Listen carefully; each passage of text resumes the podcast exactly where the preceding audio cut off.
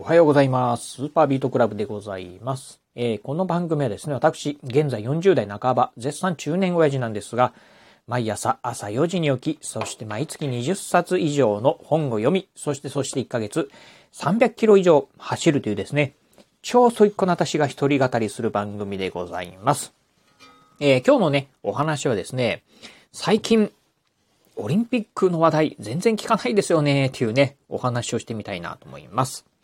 えー今ね、このラジオ収録しておりますのが3月の2日ということで、えー今日水曜日ですよね。うん。えー朝の時間でね、まあちょっと今からね、まあ 今日テレワークでね、まあ仕事をね、準備しようかなと。まあ仕事の準備をしながらですね、今ね、えーラジオで雑談をしてるところなんですが、えー気づけば、まあ北京オリンピック、いつだったかな先週ぐらいまでやってましたよね。うん。あの、カーリングのね、女子が、あの、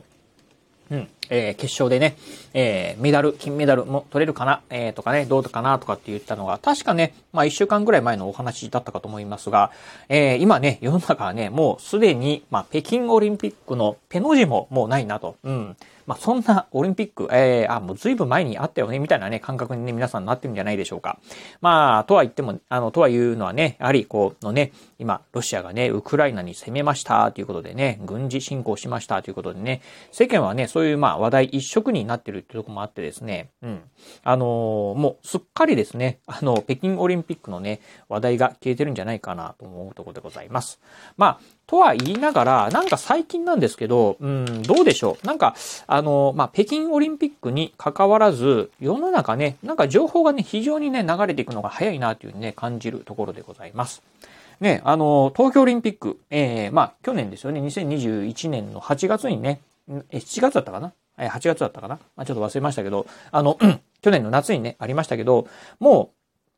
まだ半年ぐらいしか経ってないんですけど、もうね、なんか東京オリンピックって、もう、1年以上前のね、お話っていう風なね、感覚がありますよね。皆さんどうでしょうか？うん。まあ、北京オリンピックに至ってはですね、まあ、他国で開催というとこもあったかと思うんですけど、もう随分昔、えー、ああ、なんかそういや、北京オリンピックがあったよね、みたいな感覚に、ね、なってる方も多いんじゃないかなと思います。うん、ということで、なんかね、最近やっぱりこうね、世の中、まあ、激しくね、世界の情勢が変わってるということもあるんだと思いますが、あのー非常にね、本当あの、まあ、つい、えっ、と、先日の、えーまあ、話題がですね、もうあっという間にね、まあ、消えてしまう。というところをね、うん、なんか実感するところかなというふうに思うところでございます。まあ、本来であればね、やはりこう、北京オリンピック、まあ私ほとんどオリンピック見てないんですけど、うん、あの、オリンピックでね、活躍した人なんかをですね、まあ、叩いてあげるような報道なんていうのがね、まあ本来、まあ今週ぐらいにね、あればいいんじゃないかなと思うんですが、もう今、そんなね、お話はね、一切もうどこにもないな、という、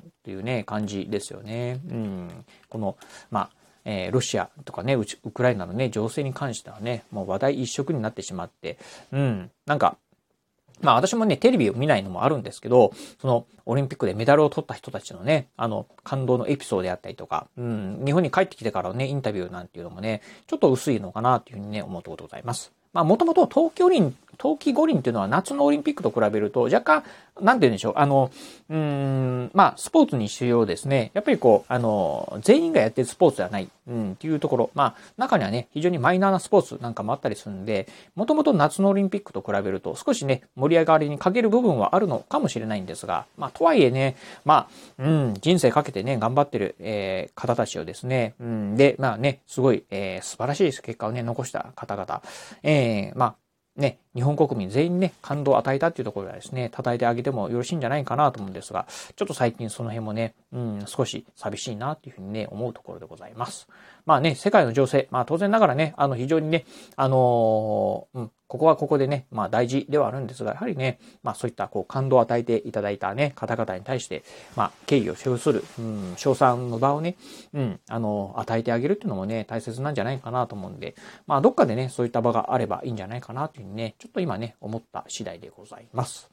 はい、ということでね、うん、まあ、ちょっと今のね、この、うん、このウクライナ情勢に関しては、まあ当面ね、もうちょっとこう話題がね、続くのかなというふうに思うと、うん、まあちょっとね、えー、暗い、うん、気持ちにはなりますが、まあこればっかりはね、仕方ないかなという感じですかね。うん。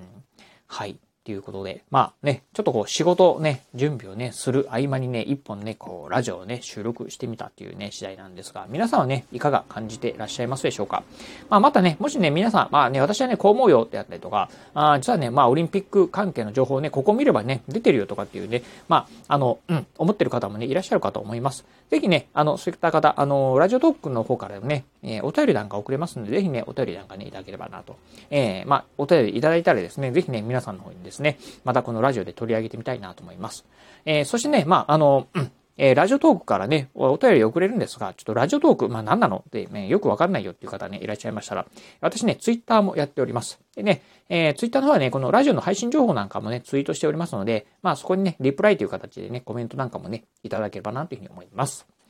はい。ということで、まあ今日はね、ちょっと雑談形式、まあね、えー、仕事前のね、雑談形式として、最近ね、まあ情報がね、流れるの早い、早いですよね。うん、北京オリンピック、もうね、あっという間、もうね、ずいぶん昔のようなね、えー、お話になりましたよね、っていうね、お話をさせていただきました。はい。ということで今日はね、この辺でお話を終了いたします。今日もお聞きいただきましてありがとうございました。お疲れ様です。